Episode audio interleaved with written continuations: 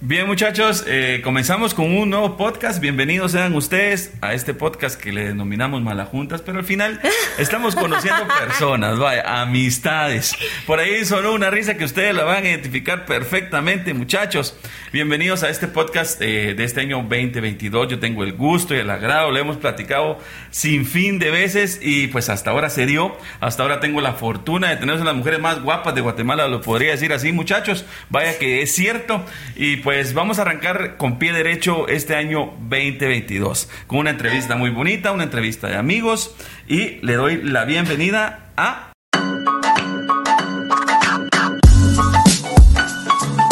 María René Pérez Jonker.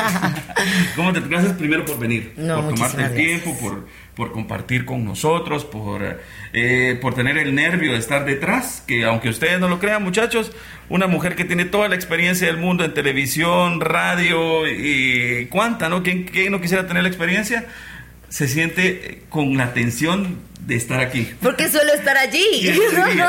suelo estar al revés, la verdad. Lo diría? No estoy acostumbrada a que me entrevisten a mí. Me da mucha ansiedad, mucho estrés. Eh, hasta donde uno puede, no, no sé, uno está acostumbrado como a sacar a las personas, a sacarle, a sacarle y a conocer.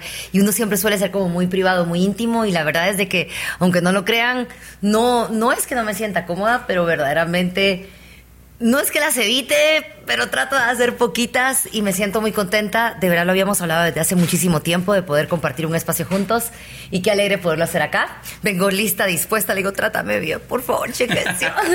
no, para nada. Esa es una plática de amigos. Eh, pues eh, la verdad es que aquí queremos conocer a las personas que están detrás porque a veces los medios, a veces las redes, a veces nuestras propias personalidades a veces las vamos ocultando poco a poco, pero eh, sabemos, y, las, cuando ya nos vamos conociendo, sabemos que somos personas bien alegres y que a veces la gente no, como que no lo exteriorizamos con todos. A veces sí hay ese problema, ¿no crees? vamos a empezar ya para empezar a hablar. ¿No crees que a veces las redes sociales sí nos merman nuestra propia personalidad? Total, totalmente. Yo creo que al final es tenemos una barrera desde que hay una, un celular, una, una pantalla, algo, no estamos directamente uno con el otro y es como cuando tú conoces a alguien. No, yo creo que nadie puede venirme a decir que desde la vez uno, minuto uno, tú fuiste como eres con alguien.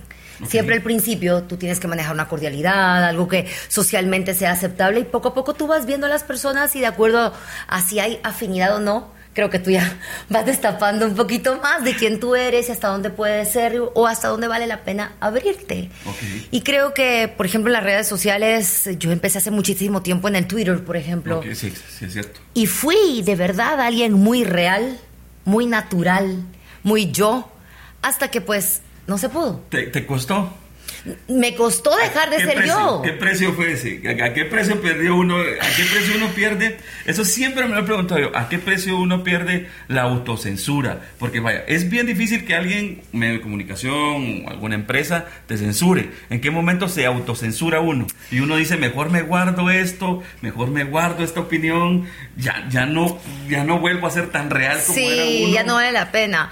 En el momento que se acaba el, el, el punto del debate el punto del debate, porque mira, yo no espero que la gente esté de acuerdo conmigo, yo creo que tú tampoco esperas que la gente esté de acuerdo contigo en todo, pero sí creo que lo podemos hablar. Por ejemplo, a ti te fascina la gallo, a mí me puede fascinar otra y me encantaría decirte, bueno, tal vez no sé cuál es la mejor, pero contame qué le sentís a esta.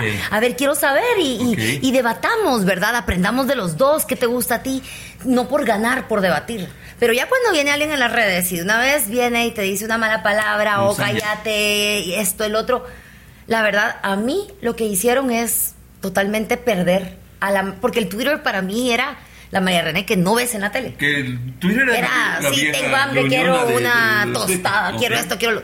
Ya no. Ya no. Ya no. Se, se terminó la María René de, de Twitter. Sí, sí, porque cuando ya voy a poner algo, voy a decir, sí, pero si pongo que estoy contenta, unos van a decir, pero ¿por qué no estás triste si el país está, está mal? Otros van a decir, ah, la estás contenta, pero fíjate que tal cosa.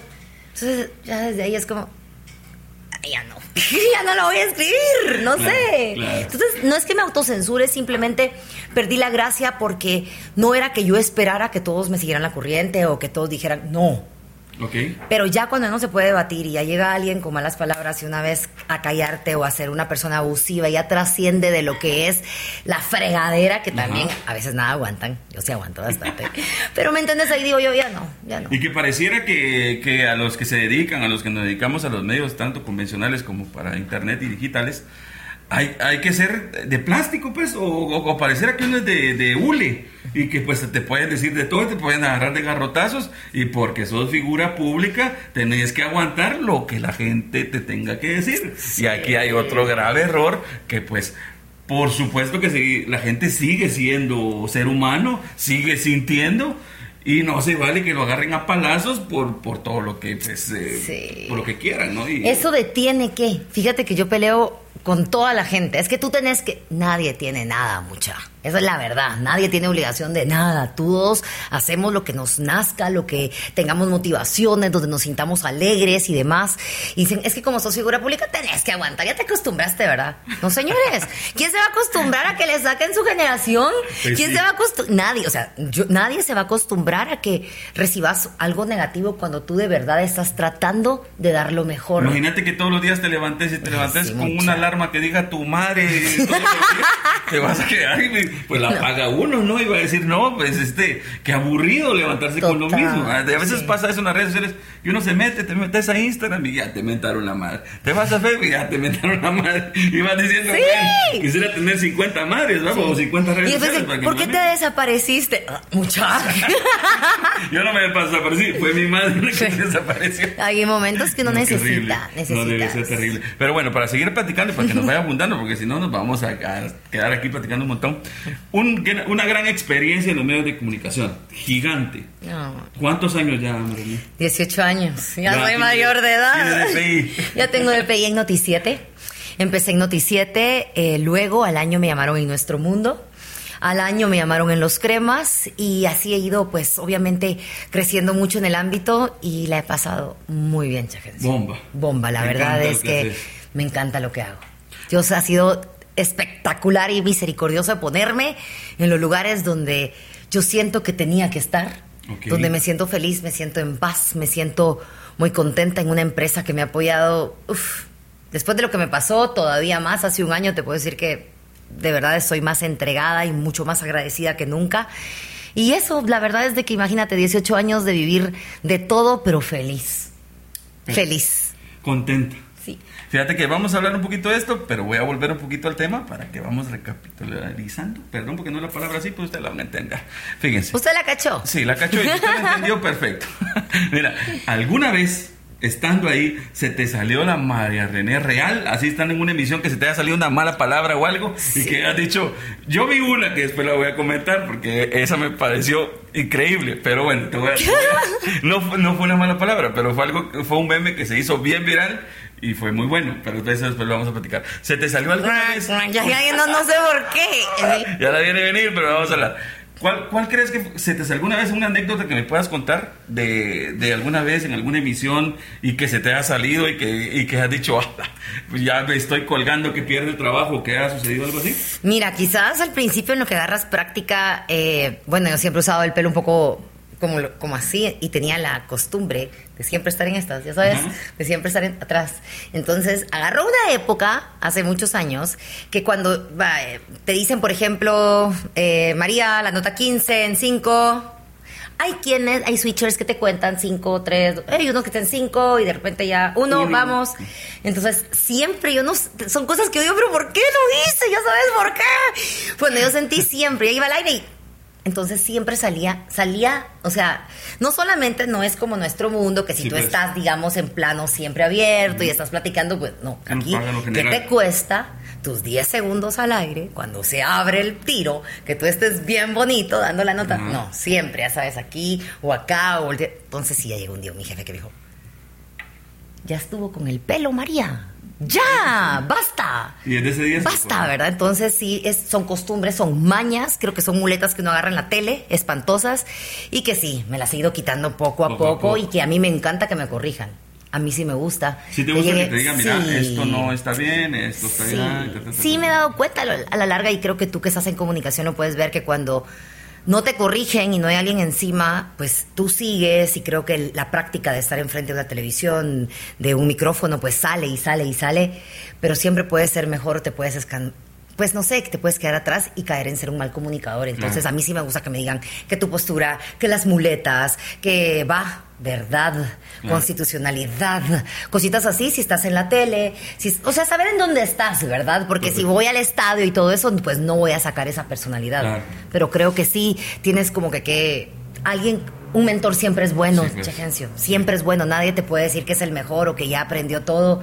Siempre aprendes en comunicación Uf, Mucho todavía más. Sí, este, el look, te lo, ahorita pues por todo lo que sucedió, que también lo vamos a hablar más adelante. Ah, te, ahora no tengo pelo para hacer eso. Pero, pero te quedó muy bonito. Muchas gracias. O sea, yo sí podría decir, y abiertamente lo puedo decir, que con todos los cambios físicos que has tenido, seguís igual de guapa. O sea, ¿cómo le haces? ¿Cómo, haces para mantenerte igual de guapa? O sea, frente a que se te vino el tsunami encima y frente a todo yo te considero una de las mujeres más guapas de Guatemala. o sea, verdaderamente. Gracias. O yo voy a salir con el auto. Sí, bien.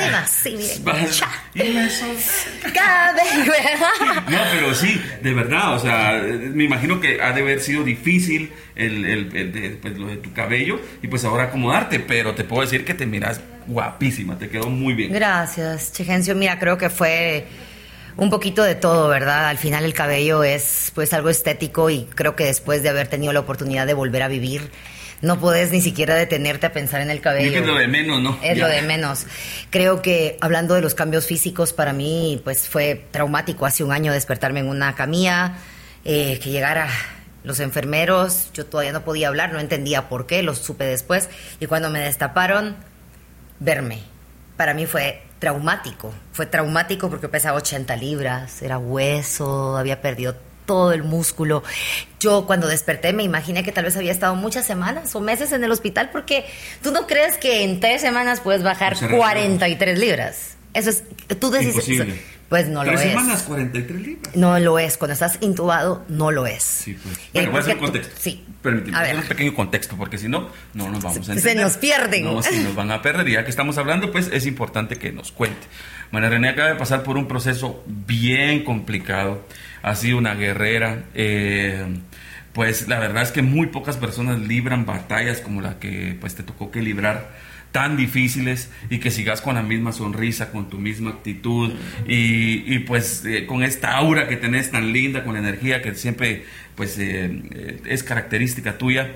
que nos contaras un poquito cómo sucedió todo, pues ahorita tenemos un poquito de contexto, pero para que nos contaras qué pasó, o sea, cómo detonó, o sea, qué pasó con, con, tu enfermedad, cómo, cómo te diste cuenta, cómo, cómo pasó de cero a 100, cómo cómo fue este cambio tanto familiar como personal, como, o sea, todo te cambia, todo. Te cambia la vida, tienes que iniciar de nuevo todo. En mi caso me tocó todo, aprender a hablar, a caminar, a bañarme, a moverme, a sentarme, a peinarme, a lavarme los dientes y es traumático y te digo, ¿por qué? Porque tú me preguntabas cómo yo me mantenía en el día a día y verdaderamente a los 23 años a mí se me descubre lupus y yo me dedico a cuidarme de verdad, mucha, yo me cuido muchísimo. O sea, no es solamente el, estar bien porque estás bien. En el lupus no puedes llevar sol, tienes que comer de una manera, tienes que dormir de otra, descansar así. Yo te juro que traté de hacerlo todo como es. Y por lo mismo, cuando yo tengo una molestia, yo me voy al médico inmediato porque ya sé que con lupus lo más seguro es que empeore. ¿Me entiendes? Entonces hace un año pues yo no me sentía del estómago al 100, yo soy súper comelona, como muchísima pizza y ya estaba empezando a tener problemas. Entonces yo dije, soy intolerante quizás a la lactosa. Ah, ok. Quizás, porque a veces me siento bien, pero a veces no. A veces sí, a veces no. Quiero ver si tengo Helicobacter pylori, me quiero... Voy a hacerme un chequeo gástrico. Okay. Eso pensé. Estaba súper bien cuidada de lupus. Eh, como te digo, mm, con mi inmunosupresor, mi esteroide, pero bien cuidadita. cuento de todo. Nítida. Al, día. Fui con un doctor un viernes, eh, le conté toda la historia médica y me dijo, para eso tenemos que hacer una endoscopía. Llegué el sábado, ya nunca salí de ella. Me hicieron unas biopsias y pues ahí me pegaron una bacteria que se llama helicobacter, eh, helicobacter perdón, Clostridium difficile Y el Clostridium es una bacteria sumamente dura para personas. Mira, no sé, yo creo que Susana Morazán. No, no mentiras, Susi, te amo. es difícil, ¿eh? difícil. No, ya sabe que yo la adoro a mi Susanita Bella. Por cierto, llegó a orar por mí al hospital. Son cosas que yo uf, valoro de todas las personas. Pero entonces, eh, esa bacteria entra al torrente sanguíneo, empieza un shock séptico, activa el lupus. Entonces pasaron como muchas cosas en 24 horas que definitivamente a veces alguien no ni siquiera salva una, no digamos tres. Definitivamente es un milagro. Estuve ahí pues tres semanas eh, en el hospital en lo que desperté y todo. Y entonces regresamos al tema que cuando me destapan el día que yo despierto y yo me veo mi cuerpo tres semanas después, yo me despierto porque llegan los, los, enfermeros y cuando entraron yo tenía los ojos abiertos, pero yo no entendía por qué no me podía mover. ¿Estuviste intubada? Estuve intubada. ¿Cuánto tiempo? Tres semanas. Ay, Dios mío. Entonces, tanto tiempo? mira, y todo tu peso, tus músculos, todo el, el cuerpo batalla y lucha y es una máquina perfecta y se consumió, pero viví. Sí, pues. Entonces, cuando desperté, llegan ellos y me destapan y pues yo siempre he sido de cuerpo, ya sabes. siempre he sido de cuerpo, pues yo nunca, si ustedes ven piernotas y todo, siempre he sido pues, de hecho, pues a, más gordita que eso, o sea, nunca he sido flaquísima, jamás eso, nunca. Y cuando yo me miro, que ellos me destapan, yo me quise de verdad desmayar en ese momento. O sea, no creí que era yo. Una, eran huesos con un pañal los pies caídos, las manos sin poder manejar. Y ni siquiera me imaginaba cómo se me miraba la cara. Si así estaba, ¿me entendés? Y morada, canalizada, súper perforada. Para mí fue un shock. Yo dije, lo más seguro es que salí de Noticiete a la medianoche y tuve un accidente y estoy parapléjica, de plano tengo traqueostomía, por eso no puedo hablar. Y yo le preguntaba a los enfermeros, ellos tan lindos, ya te imaginas, en una gran alegría, felices, y me decían, María, despertaste, ¿sabes en qué mes estás? Y yo no tengo un buen carácter si estoy de malas. Me cuesta estar de malas, soy una persona muy positiva y le encuentro todo lo bueno, pero ahí muchas solo estaba como, ¿qué me pasó? ¿Qué me pasó? Y ellos se miraban porque tal vez no sabían, ¿me entiendes? No por pues. mala onda, sino que ellos tal vez no tenían el cuadro clínico. Eh, no tenían la perspectiva de lo que estaba sintiendo al verte, pues, o sea, de, Y me dicen, tu mamá ya va a venir y ya te va a contar. Eso fue como a las 3 y mi mamá llegó como a las 9. ¿Te puedes imaginar esas 6 horas? Que dije, Dios mío, un accidente. ¿Será que maté a alguien? Cómo está el carro, nadie sabe por qué estoy así, no me voy a poder mover, ¿será que nunca más voy a poder volver a caminar? Mi familia depende de mí, ¿qué voy a hacer? Mis cosas, ¿dónde está todo? Y las redes, mis eventos. Eh, mira, fue no te puedo decir lo que pasa en la mente de una persona que se despierta y que no le dicen inmediatamente qué le pasó. Verdaderamente el mundo se te viene encima. Encima encima porque a pesar de todo y en lo que estás, yo pensaba en las responsabilidades que tenía y en lo que me necesitaban tantas personas y en lo que he construido trabajando fuertísimo porque yo nunca de verdad mucha yo ni sugar daddy he tenido jamás, nadie me ha regalado nada, ¿me entendés? Yo he trabajado todo lo que tengo. Entonces sí estaba yo como, Dios mío, ¿qué es esto? Yo cuando llegó mi papá, y mi, perdón, mi mamá, y ya me empieza a contar, empiezo a recordar y todo. Entonces me dice, no tenés tráqueo, salvamos tu garganta. De hecho, te iban a tener que hacer, pero te desconectaron a tiempo y tus pulmones dieron, es un milagro y esto y lo otro. Y para mí fue eso un torbellino. Y después empezar otra vez de cero. Empezar de cero con todo, mucha trabajo, con tu voz, volver a todo lo que yo hice hace 17 años de, mi diafragma para poder volverlo a hacer, volver a empezar, volver a caminar, volver a gatear, volverme a parar, eh, aprenderme a bañar, aprender a, a, volver a hablar, a tener terapista del habla, terapista de esto, porque tuve la oportunidad, gracias a toda Guatemala, si no hubiera sido mucho más tardada mi, mi recuperación. Uf, es duro. Pero te digo algo. Si tú me preguntas hoy qué saqué de todo esto, a pesar de que me peleé con Dios el primer mes y me volví a pelear con todos y Dios Obviamente mío. una rabia interna sobre todo lo que estaba viviendo. Es, es una rabia, es que te enojas tanto, ¿verdad? Y ver que la persona que te lo hizo, cuando tú vas a buscar apoyo, un apoyo eso, te dice que no, que aquí, que allá son Mira, fue una, fue una sacudida, pero hoy por hoy te puedo decir, primero, lo recuperé todo y más. Segundo, tuve la oportunidad, mucha, esta es una oportunidad de poder vivirlo todo otra vez. Si te digo que de bebé no me recuerdo lo que se sintió el logro de caminar, ahora sí sé que es un logro caminar. Sí, es que allí hay, hay dos variantes. O sea, te, vino todo lo malo, pero volver a empezar y empezar a experimentar cosas que dábamos por hechas, porque levantarte, ir al baño, comer, o sea, todos lo hacemos a diario y eso es algo que... Y lo das por hecho, como que eso siempre van a poder. Pero imagínate volverlo a experimentar. O sea, yo lo veo con mi bebé ahorita, o sea, tiene tres años. Y estarle, estarle, pues, enseñando todo, ¿me entiendes? Vení, te voy a enseñar a caminar, te voy a enseñar a hablar, te voy a... Estas, eh, tal.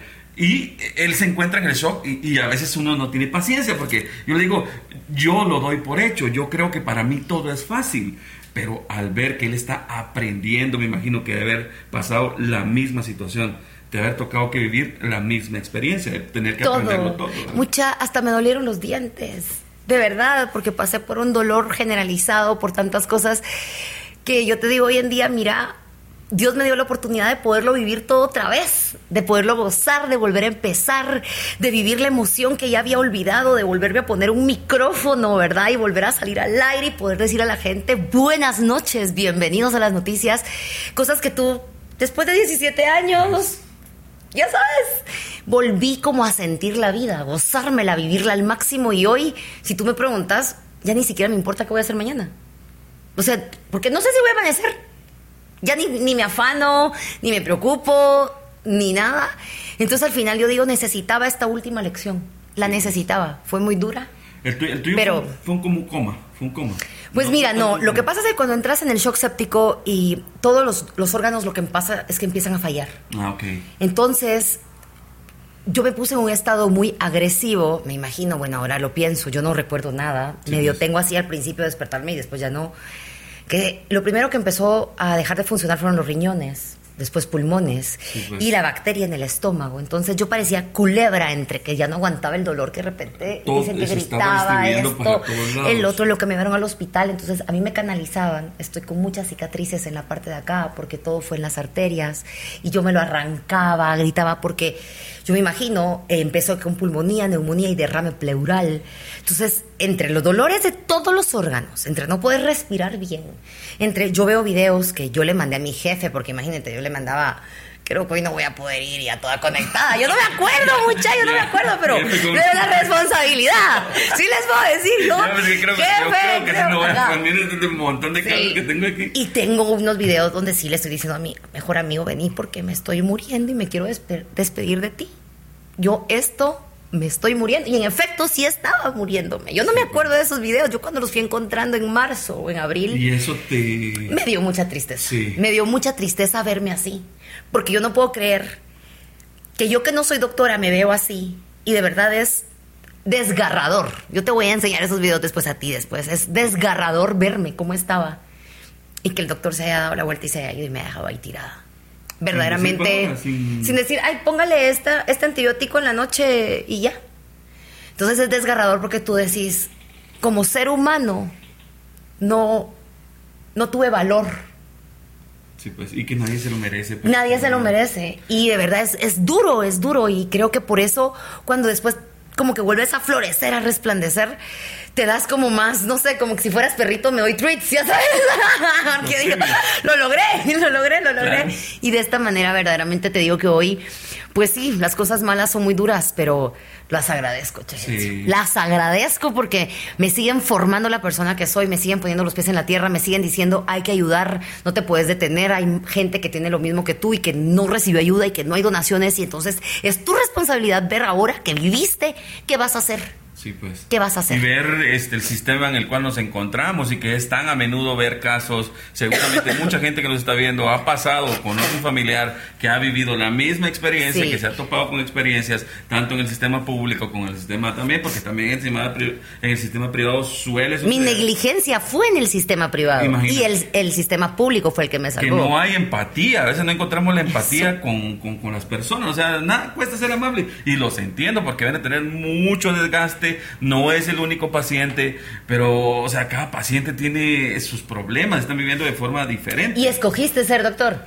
Es que miren, mucha, cada quien, si no estás listo para poder lidiar con ese tipo de problemas y gente y esto y el otro, escogiste mal, ese cada quien, ¿me entendés? Si yo no puedo tener paciencia con las personas, yo no me voy a ir a trabajar a un call center ni voy a trabajar en servicio al cliente porque no voy a hacerlo bien. Pues. Yo creo que tú tienes que saber qué escoges. ¿Me vas a hacer reír? ¿Me vas a hacer reír? Bien, ¿me entendés? un humorista. Claro, no a medias, las cosas a medias no funciona. Sí, te entiendo. Por, ejemplo, yo, antes que estabas hablando esto, mi hijo hace unos días, el más grande, veníamos en el carro y me dice, papá, pero a vos te pegan bien fuerte las enfermedades. Y me dice, ¿por qué? Porque cada vez que te enfermas te despedís. O sea, yo sí les digo, miren, mis amores, me voy a morir, me voy a morir, no, no te rías. Yo les digo, me voy a morir, me voy a morir y me voy a... Porque yo, todos los dolores que me dan son dolores de muerte. Muchas que por si los hombres no son tan pilas para los dolores. hay que aceptarlo. Hay que aceptarlo. Hay que aceptarlo. La última vez sí sentí que me estaba muriendo. ¿Qué fue? ¿Qué fue tu última enfermedad? Fue que me operaron de la vesícula. Sentí, mira, los peores dolores de mi vida. Yo sentía que el diablo me estaba mascando la vesícula. y de verdad que llegué con mi familia. Le dije, miren, los amo y yo de aquí me voy. Y me fui al sistema público. Y en el sistema público me trataron como que era, perdón, pedazo de mierda, tal cual. Y yo decía, pero ¿por qué no pueden tener empatía? Porque tenés que llegar como yo, casi muriendo. No, no, mentira. Me dijeron, sí, acuéstelo ahí, póngale morfina. Y salí, a los tres días salí normal, pero no salí con el problema resuelto. Luego tuve a doctores y te digo, sí entiendo un poquito, pero no, no, no, no tener la capacidad de entender todo lo que viste. Pero por ejemplo, a mí, para operarme la vesícula me tuvieron que intubar. Y cuando me estaban intubando, yo le decía al doctor, dentro de mí, me, dijo, bueno, bueno, papito, me dijo, te voy a tener, te voy a poner la anestesia, está todo tranquilo, porque yo soy el rey de las ansiedades. Y me tenían ahí y yo, y me dijo, bueno, ahora sí, eh, te voy a tener que intubar. ¿Qué? No, le dije, quítame esto que tengo aquí, te voy a tener que intubar. Dije, yo, yo ya no voy a, con mi peso, ¿cómo? Yo no voy a regresar de la intubación. No, hombre, Y no voy a regresar. y mira, ya me habían puesto la anestesia local. Y yo estaba así que, y mira, estaba peleando con que, y empecé a tirarlo todo, y yo quiero hablar con mi esposa, me voy a morir, y yo quiero hablar con mi mamá, me quiero despedir, porque yo aquí ya me morí. O sea, dije, en mi mente, Hay que meter una cámara escondida, mucha, eso hay que verlo, eso hay que verlo. capaz lo va a estar viendo la doctora que me dio, pero mira, fue un show, pero a mí me operaron con COVID, pues, por ejemplo, sí, y es que son sabían, era una onda increíble. Eh, y que nadie sabe cómo te sentís. Te aseguro que tú, uno se siente morir. uno se siente morir. Uno se siente morir mucha. Entonces, y no puedes minimizar el dolor de nadie. Y yo creo que ese es el problema, quizás que te acostumbras. Soy bombera municipal y pues es diferente ser bombero a ser médico, por supuesto. Pero sí te puedo decir que cuando voy en ambulancia, yo me mentalizo a que tengo que canalizar, pasar los medicamentos, esto, el otro, y si va gritando de dolor y demás, que sea otro mi compañero. ¿Y el que, lo Sí, Todavía. Todavía lo hago. Sí. Ah, en este momento estoy en relaciones públicas, ah, no estoy haciendo turno tal cual. Desde el COVID, desde antes cuidándome. pero sí lo hiciste. Sí, sí, lo hice muchísimo. Tengo pocos años de no hacerlo y pues Imagínate, me llega la enfermera y y me muero. ¿Qué, qué, me pasó a veces, iba con una señora que iba de nuevo y de repente, usted me René, dale la tele. Sí, yo como, no, tranquila, no voy a tener aquí al bebé, por favor, por favor. Me regalan una foto de, con, con, el bebé que ya nació aquí. Pero es lindo, lindo. Ah, Entonces, bueno, ahí sí que no puedes como acostumbrarte al dolor, sino que ser siempre muy real. Ser humano, mira, hasta puedes ir en la calle, se cae alguien, no vas a seguir de, caminando para un minuto. Sos un humano para un minuto y ayuda a la persona a levantarse, a recoger sus cosas. No puedo creer que, que sea nadie. O sea, negrita podemos poner aquí empatía. Creo que es la palabra que a todos nos, falta, o sea, al final del, del caso. Bueno, vamos a, hablar de otro poquito, otro poquito de cosas por ahí. Este, ¿cómo te ha ido con el bicho? Ya que estuvimos hablando ahí, ¿cómo te fue con el COVID? Porque pues se decía mucho y, pues se, decía mucho. Este, pues se decía porque muchos comentaban y pues no, aquí no estamos nosotros para, para pues echarle ni, ni sal a la herida, pero para así comentarlo que pues que la que la que importó, la que la que hizo todo el, servicio de logística de COVID en Guatemala se decía que había sido María René. Ahí dijeron, bueno, de los primeros casos, según lo que habían dicho, pues que tú pues habías, eh, habías sido el, invitado de honor del COVID. Yo creo que vas a tener el honor de que te cuente la historia como es. Bueno, a ver, Bueno, mucha el año que entró el COVID, 2020, eh, yo tenía, creo que ustedes saben, la oportunidad de acompañar a, una gran marca de gaseosas a todos los juegos que hacía internacionales en el ámbito deportivo. Una gran experiencia. Y el año pasado eh, salimos, antepasado, antepasado, salimos un 27 de febrero para Madrid, al Clásico Español, y regresamos el 1 de marzo. Cuando regresamos el 1 de marzo se escuchaba del COVID, se escuchaba de todo.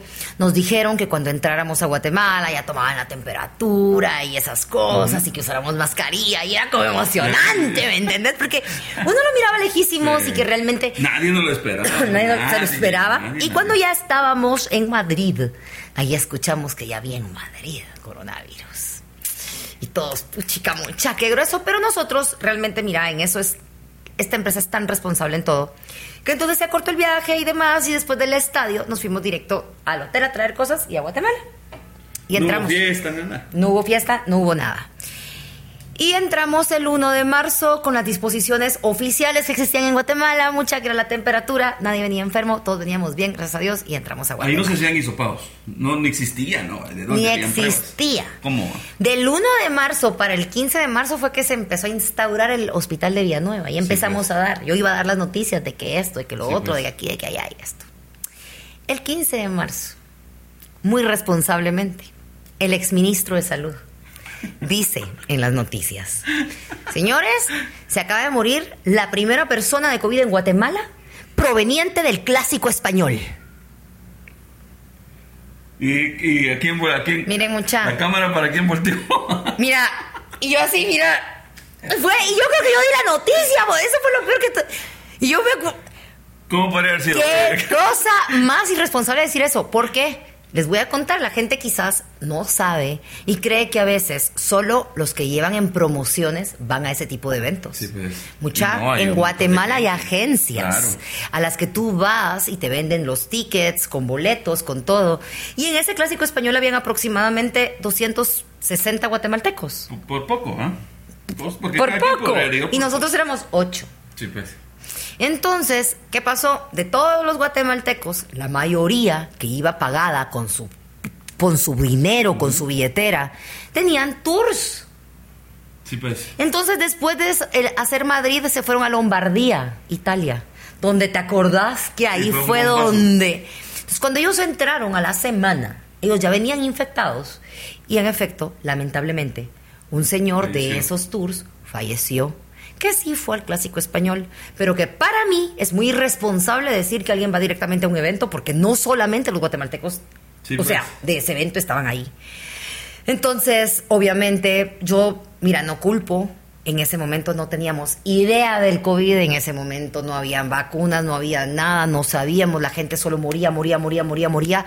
Y creo que el peor pánico que le puede tener toda la humanidad es a la muerte, entonces tú te quieres proteger, ¿qué podíamos pensar?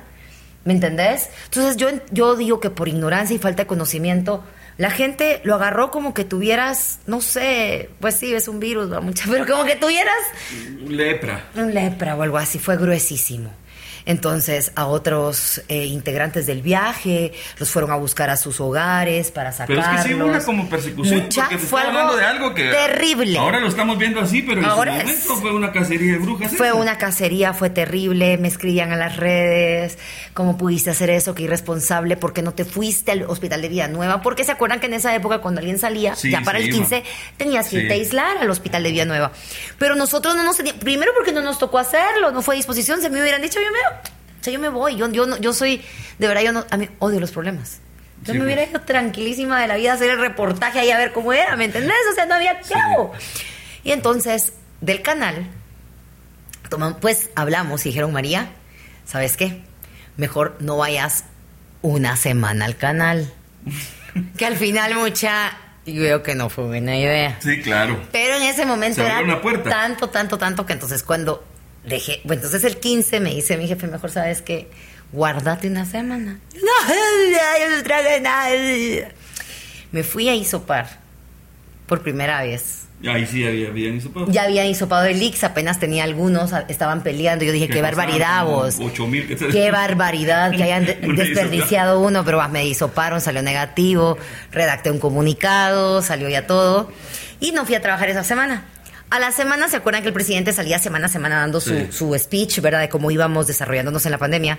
Y dice, bueno, todas las personas con enfermedades crónicas se quedan en casa. Ya nunca regresé al, al canal.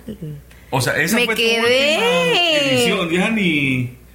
Ya no, ya empecé por la tele. Empecé pues por, el, por mi casa, hacerlo. Sí, pues, eh, home office. Home office. Por primera vez allá transmitir como lo hacían, ya lo habíamos visto. O sea que estás invicta. Invicta mucha todavía no me ha dado. Ese cuerpecito no ha sentido que es el COVID en su. Todavía no. En sus entrañas. Y Dios quiera que no, pero. Miren, la semana pasada creí que tenía. Tengo, si me ven con tos, me dio una bronquitis. No sé, muchachos. Yo aquí ando pero... jugando, pero.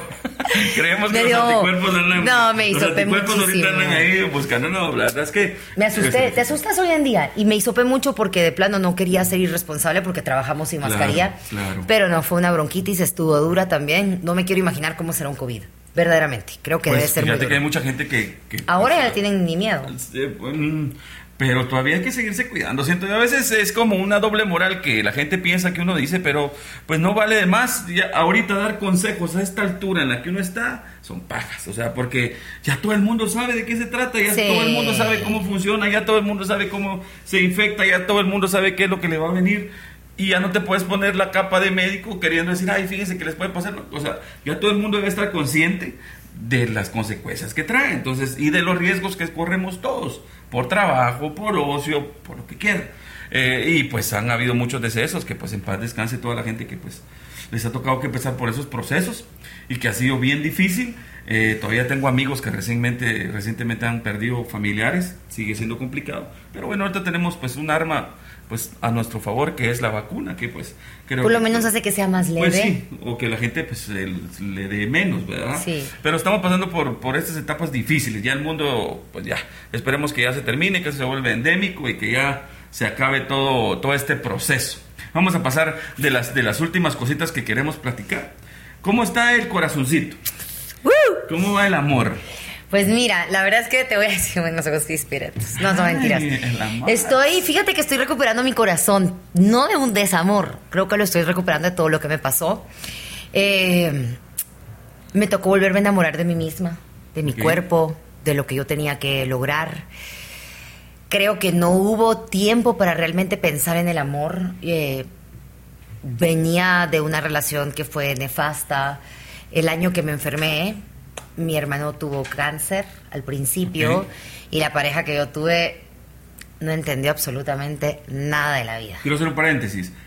Eh, cuando tú te enfermaste, ¿tenías pareja? No, no, acababa, terminaba unos años, unos meses antes. Ah, unos meses antes. Ah, ok. Entonces, justo cuando mi hermano salió libre de cáncer, unos meses antes ya habíamos terminado, pero para mí, cuando mi hermano le dio cáncer, fue como que el mundo se me viniera encima, Chegencio. Fue, o sea, que tu familia le fue. Le fue durísimo. O sea, mira, de verdad fue un año muy duro. Sí, pues. Y mm, me atormentó demasiado. Yo sufría de ansiedad en esa época. Y, y bueno, fue, mira, malas elecciones pues ni modo, yo creo que hay que aprender de todo. Había salido de esa relación, me estaba como, ya sabes, curando, sanando. cuando me enfermé. Y a partir de ese momento fue cuidarme a mí. Creo que hasta ahorita, hasta ahora, en este año 2022, ya estoy como más tranquila, más en paz, con el corazón más abierto y con también más tiempo porque ya he podido como dejar de atenderme a mí para poder pensar, ¿verdad? Estamos ahí hablando, ¿hay galán o no hay galán? No. Ah. no. no, ahora no hay galán. ¿Todavía no? Todavía no hay galán. No, pues ¿cómo no va a ser, muchachos? Ustedes pueden creer eso. A veces yo siento que hay cosas que no puedo copiar en, en, mi mente. No, es que, es que, miren, yo de verdad nunca he mentido con eso. Cuando hay ahí puede que me esté hablando y eso, pero no hay, de verdad, ahorita es que mi corazón, te lo juro, parece tontera cuando me lo decían antes y, ay, es que mi corazón está... No. ¿Es real? Es real, mucha. Ahorita te lo juro, hace unos meses y empezaron, hola, María. Ya sabes, hueva, mucha hueva total. Entonces hay como momentos para todo. Y pues sí, te digo, cuando lo sienta y crea, pues definitivamente voy a no sé, a conocer a la persona, pero ahorita estoy como en un enamoramiento de mí. ¿Cómo te explico? De volverme a ver, de volverme a ver arriba. Todavía me faltan cosas, todavía le estoy metiendo muchísimo, todavía siento que mi sistema, estoy en otro, de verdad estoy como en otro plano ahorita, en el cual mi compañía y mi alrededor es más que suficiente y no podría andar con nadie. Ahorita no es el instante. Vas a esperar que emocionalmente todo esté funcionando bien contigo para que empiece a funcionar de la misma manera con otra persona y... Que lo vaya sintiendo, ¿sabes? O sea, yo creo que no hay... Ajá. Completo. No, aparte, pues yo siempre estoy con la gente, con la misma mucha. Pero con la misma. Te, los otros te escriben ahí enamorando. Vamos a cenar. Y, claro que no va a cenar porque, pues, comer rico siempre está. Siempre está. Comer siempre es buenazo, mucha. Sí, pues se, atiende la comida, pero más allá, nanay. Y mira, este. Mm, de, todas las experiencias que has tenido en el amor, cuéntame una anécdota que te haya tocado que vivir que podría haber sido nefasta con cualquiera de tus relaciones, pero que al final se tornó como. fue tan, tan culera, digámoslo así, que terminó siendo chistosa. Que, que, que ahora digas. Ay, pero ¿por qué pasó eso? Pues, o sea. ¿Será que la cuento? No lo cuento, lo cuento, no lo cuento. Bueno, eh, yo tuve una relación que es muy conocida, no les voy a decir. Yo lo. hoy, por, hoy somos súper amigos, pero súper amigos. De verdad que tengo. Mira, yo no sé si es bueno o es malo. Hay gente que no le gusta. Creo que a una persona segura no le va a importar, pero yo soy muy amiga de mis exnovios. Sí, pues. De verdad, y mira, no hay nada que, que, yo te pueda decir desde que cortamos. No, hay nada. Nos llevamos muy bien, hasta conoció a sus nuevas parejas y se casan y todo. No con todos, obviamente, pero me llevo muy bien. Y bueno, lo voy a contar. Nosotros estábamos empezando a tener una relación muy fuerte, muy, muy real. Y pues bueno, el patojo en esa época súper mal portado y todo eso, tuvo ahí una su vueltacita y, yo ya sabes, carácter serio, loquísimo, yo sí era de, locura. Entonces habíamos comprado una lavadora, una lavadora, o sea, yo la había sacado pero él la pagaba. Ok. ¿Verdad? Y la teníamos en la casa. Y yo, de todas las cosas del hogar, señores, amo lavar. Amo lavar. Mira, eso es lo mío. Me encanta tener, no sé, todos los, los las cositas que se usan, esto, el otro, y me ves puro el TikTok que... de fascinar eso, de los chinos. Mucha, lo amo, de verdad, la organización, eso es lo ah. mío. Entonces, cuando nos peleamos, yo me enojé tanto que saqué todo de la casa, pues todo lo que me correspondía. Y cuando yo iba saliendo fue así como, ¿la lavadora? Ajá, hubo pleito. ¿Cómo voy a dejar yo la, lavadora? Porque si la dejo aquí, a mí me la van a cobrar otro mes. Yo ya no le voy a hablar. Entonces yo lo voy a tener que pagar. Y aquí, para que venga alguien más. ¿Qué? Para que lave sus calzones. Jamás, dije yo, nunca. También soy chapina, mucha, tóxica. Y entonces eh, llamé rápido a mi cuarto, mira, llegaron por la lavadora. Entonces, y la regalé. Solo era la maldad. Ah, no era. Ya sabes, no, yo ah, me quería ir a la lavadora. no era ni porque te la fueras a quedar. No, hombre, mi cuata tenía un salón de belleza y mandó a su gente a traer la lavadora y le dije, quédate, esa sirvió para lavar toallas del salón. Mucha, bueno, el drama, ¿verdad? Que me fui de la casa, esto, el otro. María, me entraban los mensajes. Por favor, decime, solo quiero saber si vos te llevaste la lavadora, porque yo no creo, María, que te pudiste haber llevado la lavadora. si no se me están metiendo los ladrones, María. Mira, eso ha sido hasta el día de hoy. Todavía cuando estamos juntos, que vamos a comer y llegan otros amigos y todos empiezan, ¡y la lavadora! ¡Mucho la lavadora! Porque fue, de verdad.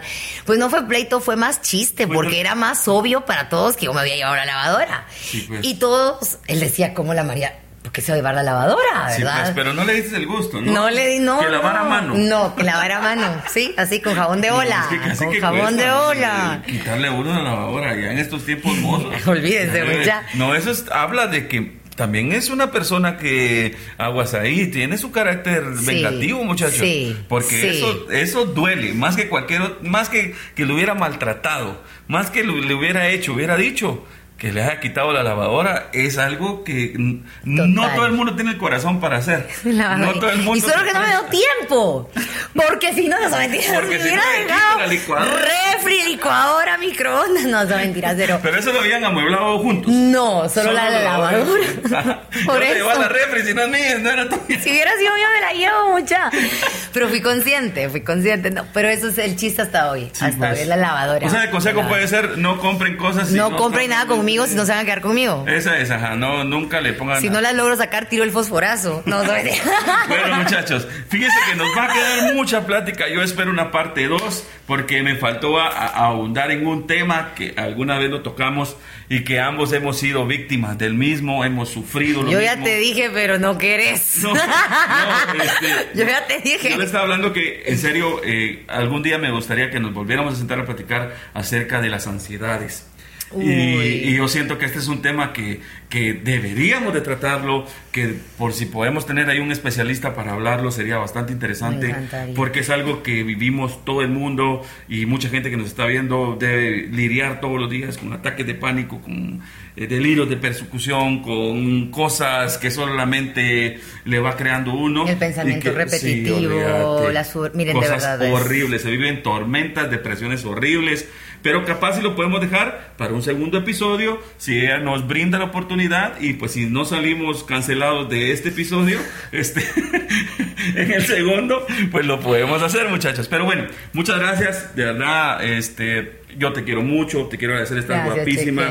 pero gracias por acompañarme, espero que te la hayas pasado bonito y pues ya sabes que esta es tu casa. Muchísimas gracias, Chegencio. Verdaderamente yo me, me, siento feliz, contenta tener una plática así y poder abrirte y sentirte cómoda. Es algo pues muy bonito, muy buscado también por nosotros. Me la pasé muy bien. Me encantaría, de verdad, el tema de la ansiedad es un temazo. Eh, he trabajado muy fuerte para dejarlo y verdaderamente me encantaría que todos pudieran llegar a tener eso. Y mira, de verdad hay un especialista que fue el que me dio a mí. Si lo logramos, sería súper nice contigo para poder llegar a todos los públicos y lograrlo hacer. Pues firmamos eso, lo platicamos acerca de hablar de la salud mental, es muy buena. Como tampoco anden recordando a su ex, muchachos. Ay, sí, mucha. Tanta gente que, ay, vos, Egencio, sí, hombre, mucha, es que también ahí trabados en una cosa. Todos sufrimos, se vale, pues pero poquito. Poquito, pues sí. Lávense los dientes y a seguir comiendo muchachos. Bien, ahí los queremos mucho y quiero decirles y recordarles que este ha sido el único podcast en el que he estado. Yo se los quería presumir y pues las razones yo me las voy a guardar. Pero gracias, gracias por la invitación. Te quiero mucho. Gracias, gracias. Excelente, mis queridas malajuntas. Suscríbanse, denle like. Aquí les voy a dejar las redes sociales de María René para que la vayan a seguir y nos vemos en el siguiente episodio. Que estén bien.